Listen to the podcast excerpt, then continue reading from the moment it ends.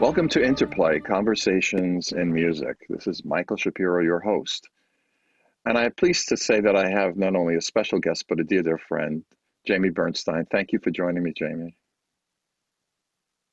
It's my pleasure. Good to see you. nice see to you. see you, Michael. Good to see you so much. You know, we have been talking about uh, what comes around is still around.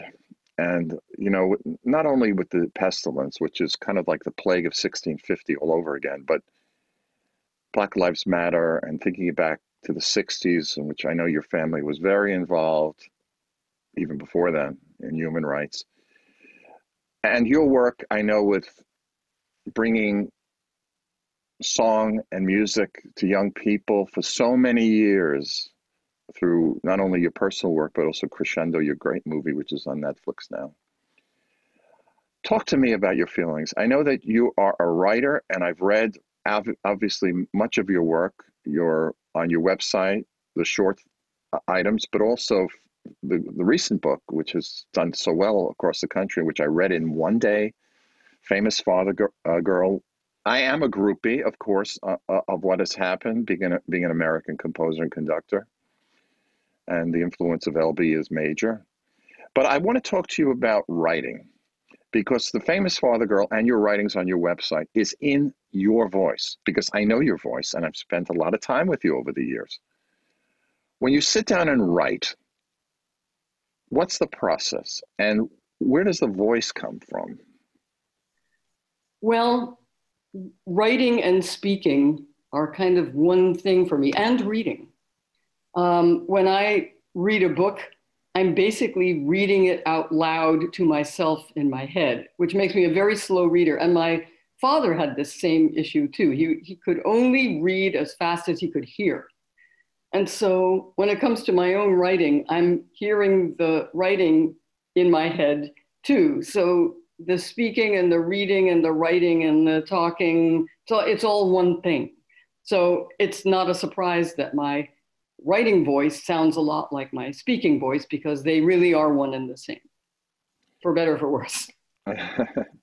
I uh, have, have, a question for you having to do with um, the writing style, though. When I read Famous Father Girl and when I read your other writings, I hear your voice immediately.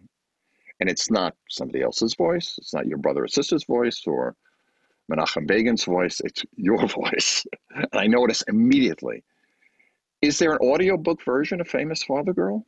You betcha, and I did it. Nobody else could have done it.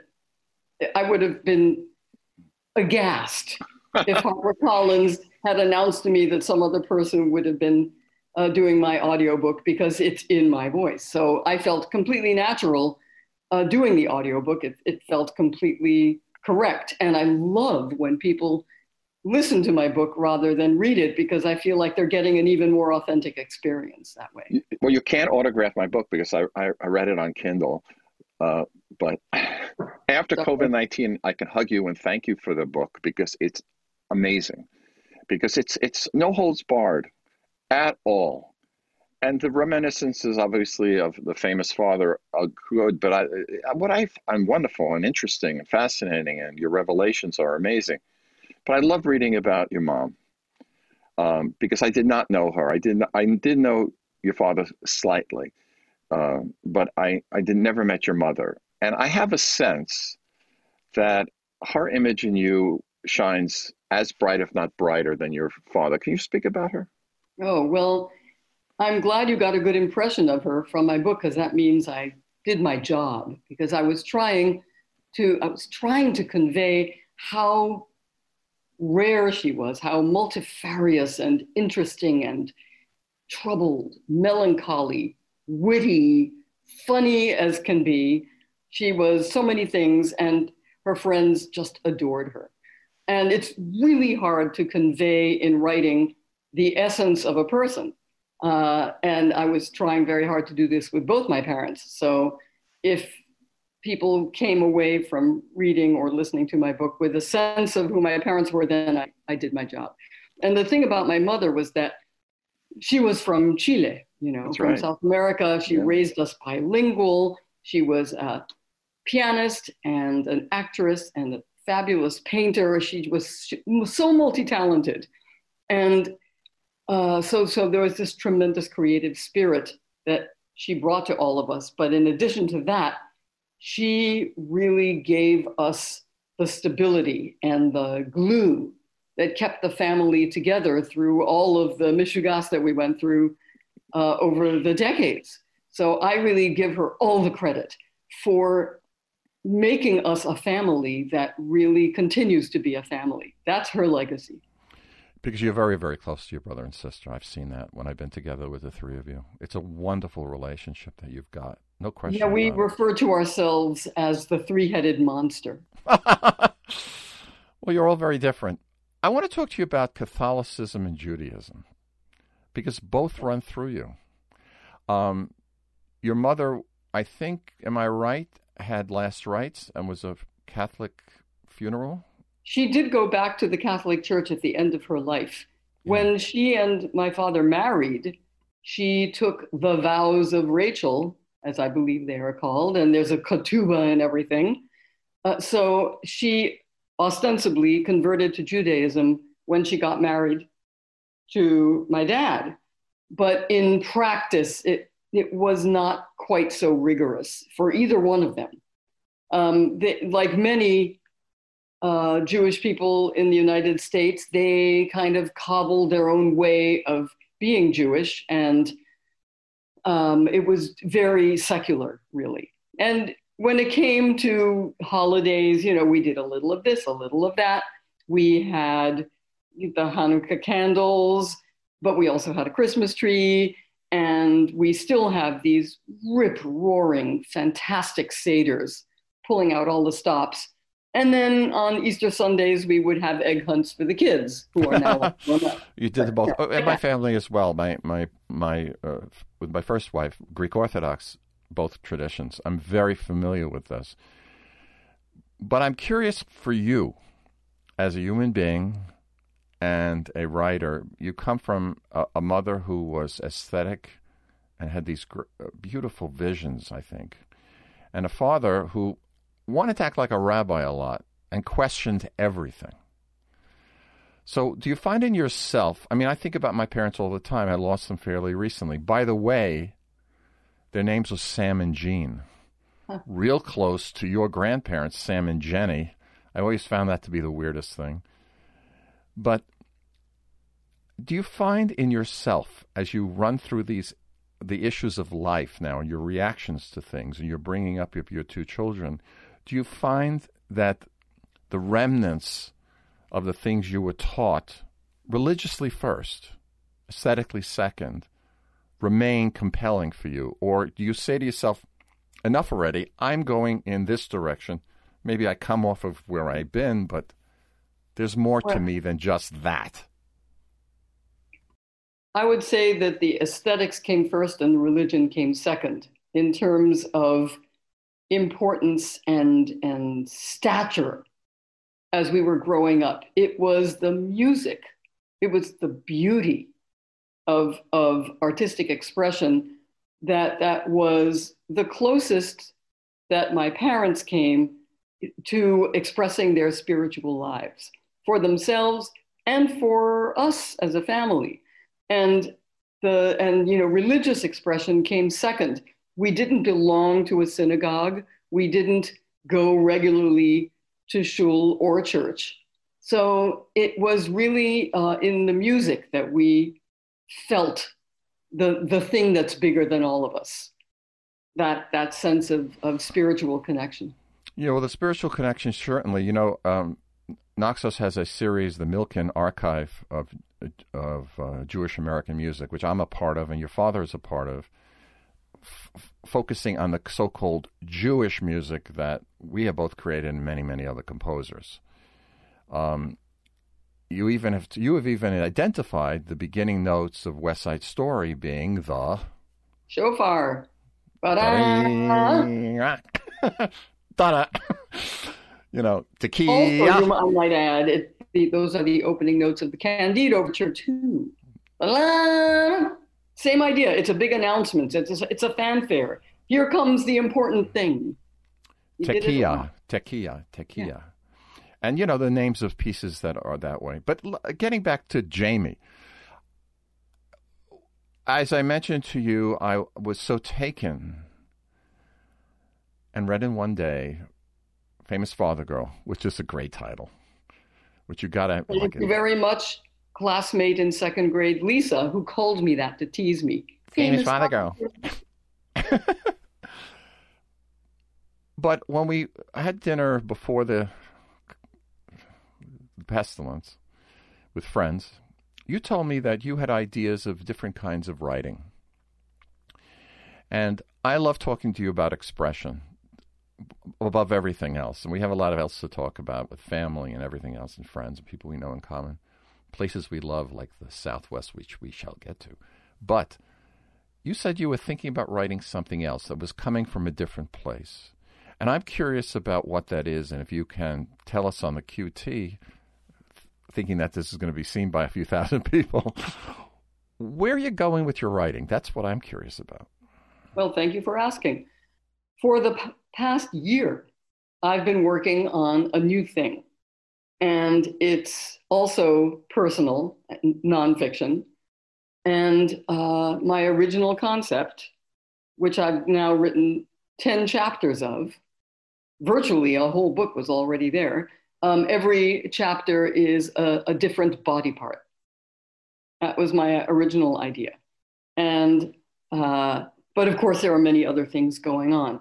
But I found that when the pestilence arrived, it was really like it pulled the plug on every, all my assumptions. And I'm sure that so many of us feel this way. There are so many things we took for granted. The sheer act of gathering. I never stopped to be grateful for it or to prize it or to, you know, think of it as a special gift in my life. And it's gone. Um, the sheer fact of attending a musical performance and theater, we took it for granted. We didn't, you know, treasure it. We didn't, we just assumed it would be a thing we could always do. So all, all of this and more has really changed my attitude to what I was writing. Um, and I have had to go back and revisit the whole thing and put it in a new context that takes into account what we're going through now and will be going through for quite some time. The world has changed, it's different. So, uh, you know, one of the things that creative artists must all be struggling with now, not just me, is how do you sustain the, the, the illusion that what you're doing is important for long enough to get to the conclusion of creating it. I call this the golden blind spot.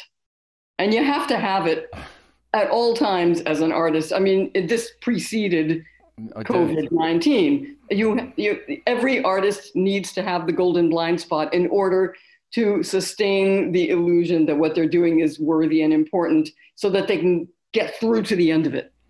You know, the so, illusion to the, the illusion to the conclusion sounds almost like a Danny Kaye movie. I just want to remind you. but the illusion so you can get to the conclusion. Anyway, yeah. you know, I my, my, golden blind spot comes and goes it's on a good day. It's magnificent. No, I know I know it's part of you and that's why we always enjoy talking and we just talk and talk and talk and talk until we're, we can't talk anymore. But if you look at somebody like Primo Levi, who wrote those short books after the war on the Shoah, on the Holocaust, which to me are the even above Elie Wiesel, they're the most amazing books written. I agree. Right. And look how he ended up. Jumped out a window. I think he lost his golden blind spot for keeps. For keeps anyway, it's really hard to sustain it now because, you know, the, the, the other illusion that we live with, all of us, is that we have control over our lives. And we can make plans and we can formulate how things are going to be in the future. And we can really fool ourselves for days weeks at a time that we are in control of our existence. And then along comes covid and it strips bare, it strips away all the illusions, and we have to utterly and daily confront the fact that we are not in control of our lives at all. And when we we all know that at, at, at some level, but we're able to, you know, kind of fudge it as we go along. But there's no fudging now. We have to look it in the eye every single day. Yes. I hate to bring this up, but I can talk to you from personal experience. Both of us are orphans. I call us us orphans because we no longer have our parents alive.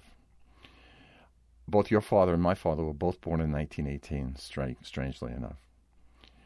And they're gone. One thing that people talk about, uh, and there's there have been books written about it, the various stages of grief and grieving. As you know, about rage and remembrance and suffering, and then the long period of outrage. I still am outraged that my parents are no longer with me, even though they died at 96 and 97, which is very old.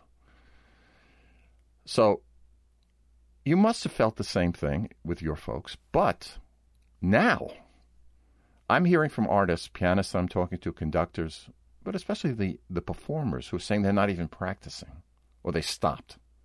I know that the first when it first started, I they got sick with COVID pneumonia. Different story, but initially, before I got sick, I wasn't writing at all.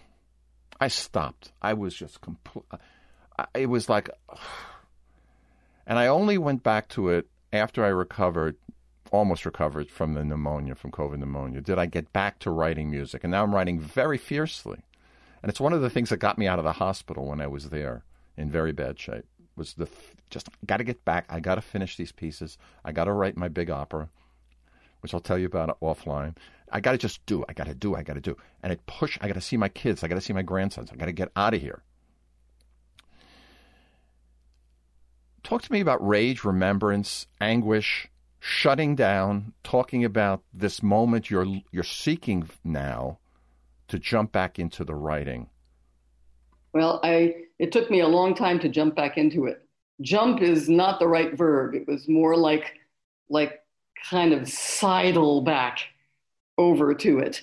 And uh, what I've been doing, and I hope it works, is I've just been rewriting the introduction to the book.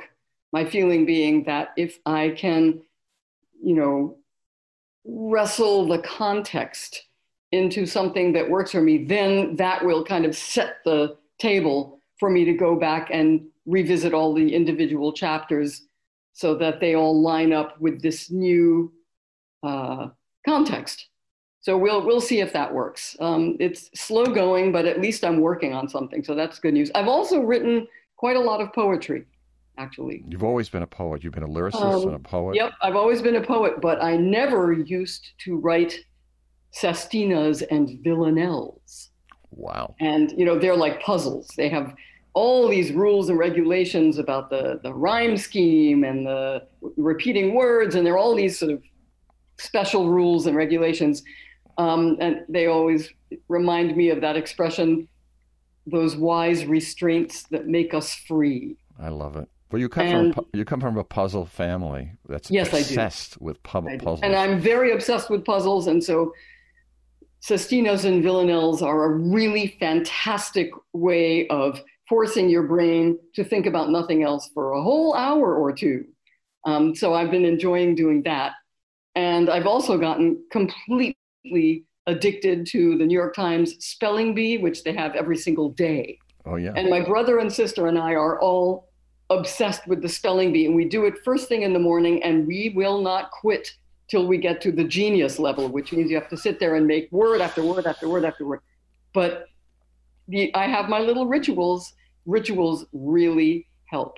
A rituals I've become great. obsessed with uh, house cleaning because, you know, for about four months, we did not have the house cleaner coming to the house. And I'm here in our family place in Connecticut that we've had since I was a little girl. Thank God we still had it. It's been a really great place to do the great hunkering down. And I had company. I had my son and my brother and his daughter. So we were this sort of funny little nuclear family, you know, Papa Alexander and my uh, my brother and Mama Jamie and my son and his daughter all sitting down and toasting each other uh, to our good health dinner well, after dinner after dinner. But anyway, so I'm I'm the house cleaner. I have. I understand. Been. I clean toilets. And, uh, it's been very therapeutic to get down on my hands and knees and scrub the corners of the bathroom. I'll tell you. Just keep in mind that Toscanini moved stands at Bayreuth. So you and I, I can clean a toilet and you can clean a sink. There's no question about it. You bet. And I'm good at it. Yes, ma'am. Uh, I'm not so good at toilets, but I will talk to you about now the things we are thinking about because we are pretty much common in age, and I won't talk about how much that is because I have a lady on this interview. But no worries there. No worries, ma'am. Yeah, and I, you know, as of COVID, no ornaments, no makeup, no vanity. No vanity. Eso se acabó. As my it's mother great also to shave your head when who cares? So let's oh. talk about let's talk about let's talk about background and future. You're a mom. You were just talking about ritual.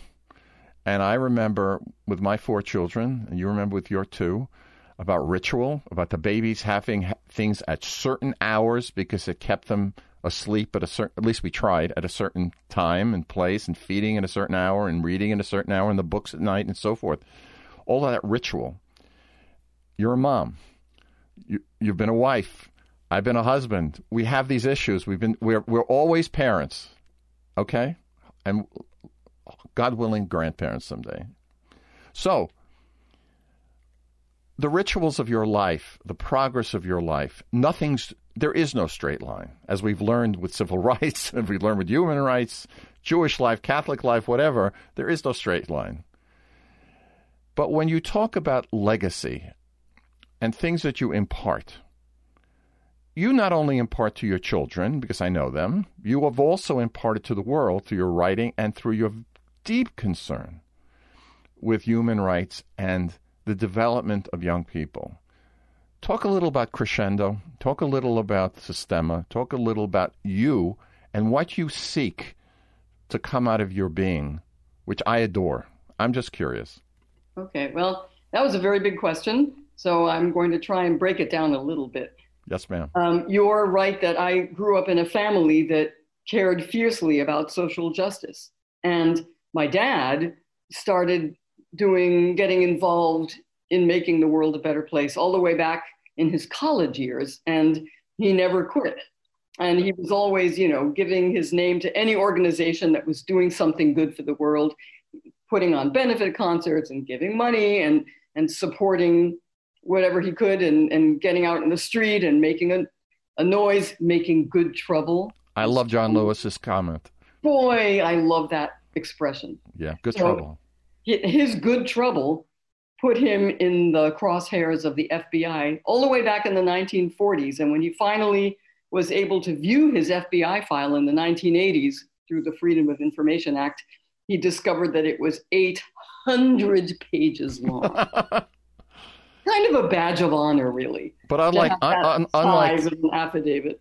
Unlike blacklisted anyway, people. So that's just to say that that yeah. we grew up with that understanding. And our mother, right, too, was from an early age, uh, you know, she was Brent for social justice and, and almost got kicked out of her convent school for passing out communist pamphlets. Good so she and, and uh, her husband were a perfect fit for each other when it came to social justice.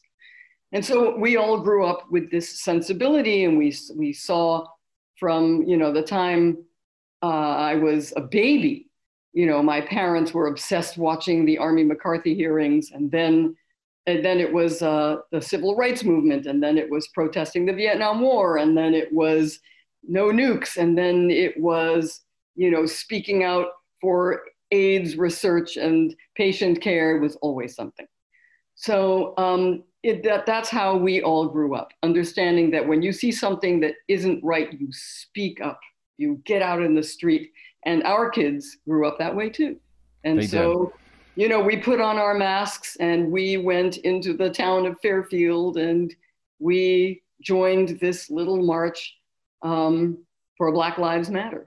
And the greatest thing about that little march was that it had been, we discovered once we got there, that it had been organized by the kids in the local high school. Marvelous. So we were marching with the high school kids, and they were the organizers. How great was that?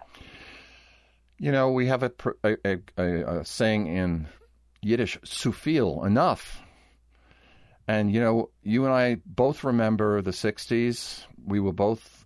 I was a hippie with big hair and anti-Vietnam and marching and learning all about the civil rights movement and about Jews and blacks being killed in the ditches of Mississippi and relatives of friends being down there on the freedom marches. And here we go again. Nothing's it seems like nothing has changed although things have changed but there's a last remnant of hatred that we must fight against to do what your family has been doing to put the shards back together again. I hope it's the last remnant.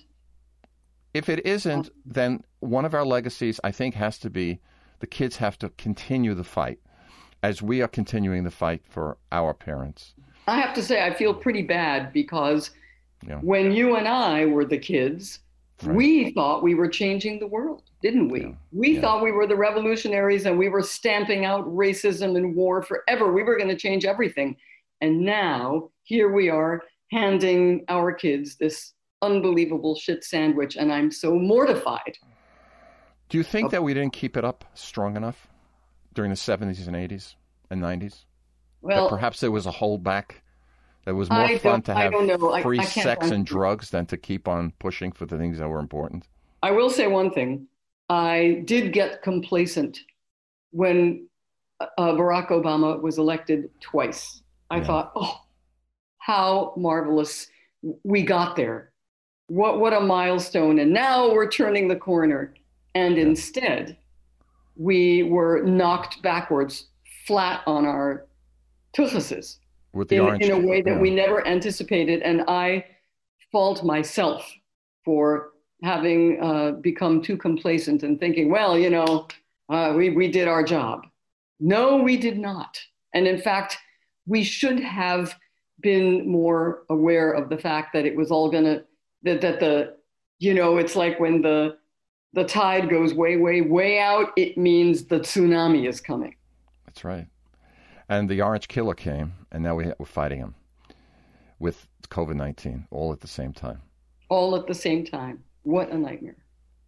I want to talk about Sorry legs. to go dark on you. No, it's go dark. We're going to go very light in a few minutes. Really blazing light. First, I want to talk about legs. Legs is something which I've gotten obsessed with recently because being a composer all my life, uh, and now recording as much as I can of my music, I've created a foundation for my music after I'm gone because I've been thinking about that because I'm approaching the big 7 0 coming up in February. And I've been saying, oh my God, I got to do something. So I have a foundation now with my kids, and Marge will run. Af- après moi. So hopefully there's no deluge. so let's talk about legs.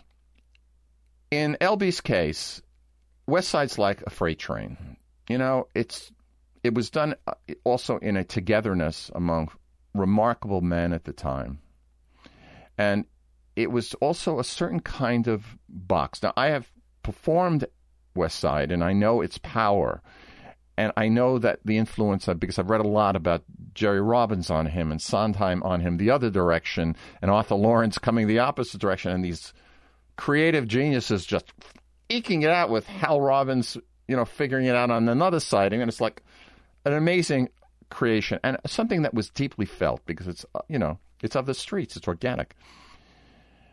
I do know, though, having grown up in so called classical music and with this society with Aaron Copland, with Elie Siegmeister, Marc Blitzstein, all these people who knew your dad back in the 40s and followed it over the years. And then I was at Columbia and I met all of those so called 12 tone guys, and I knew Boulez and I knew Elliott Carter and I knew Milton Babbitt and I knew everybody, David Diamond also.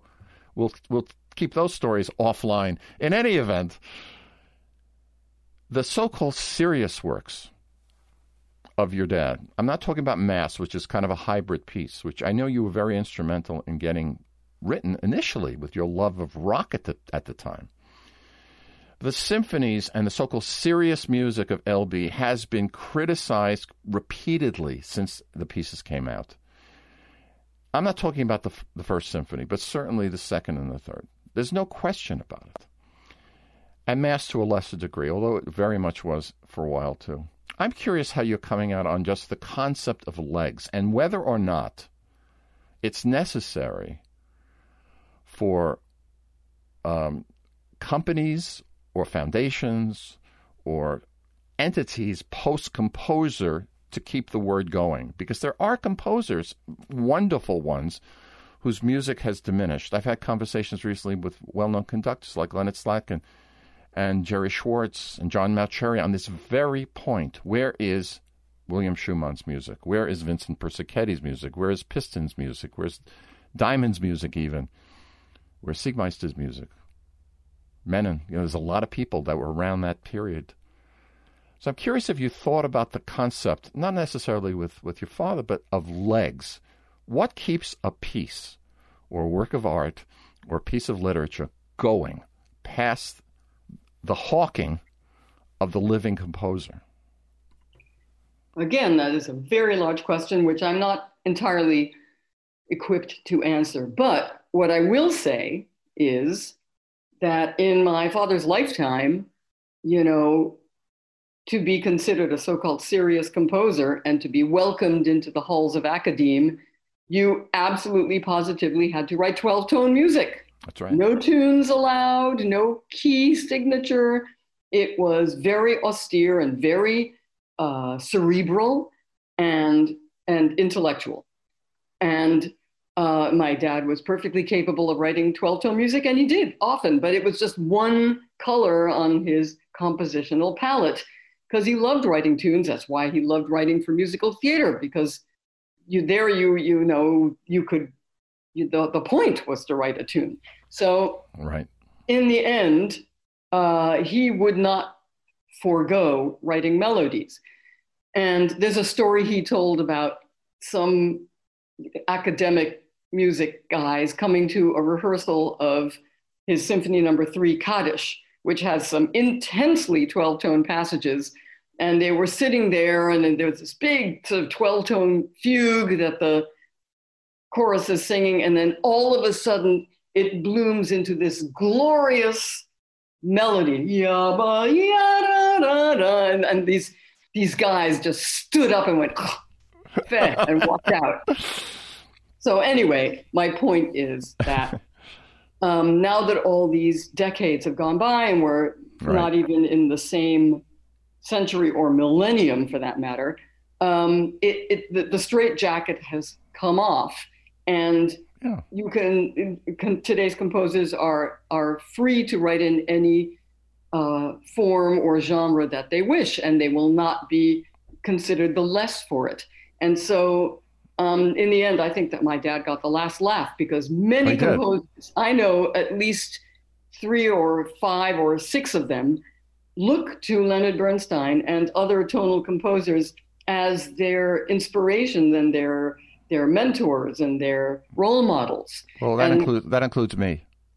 Well, there you go. I never bought the 12 tone thing ever.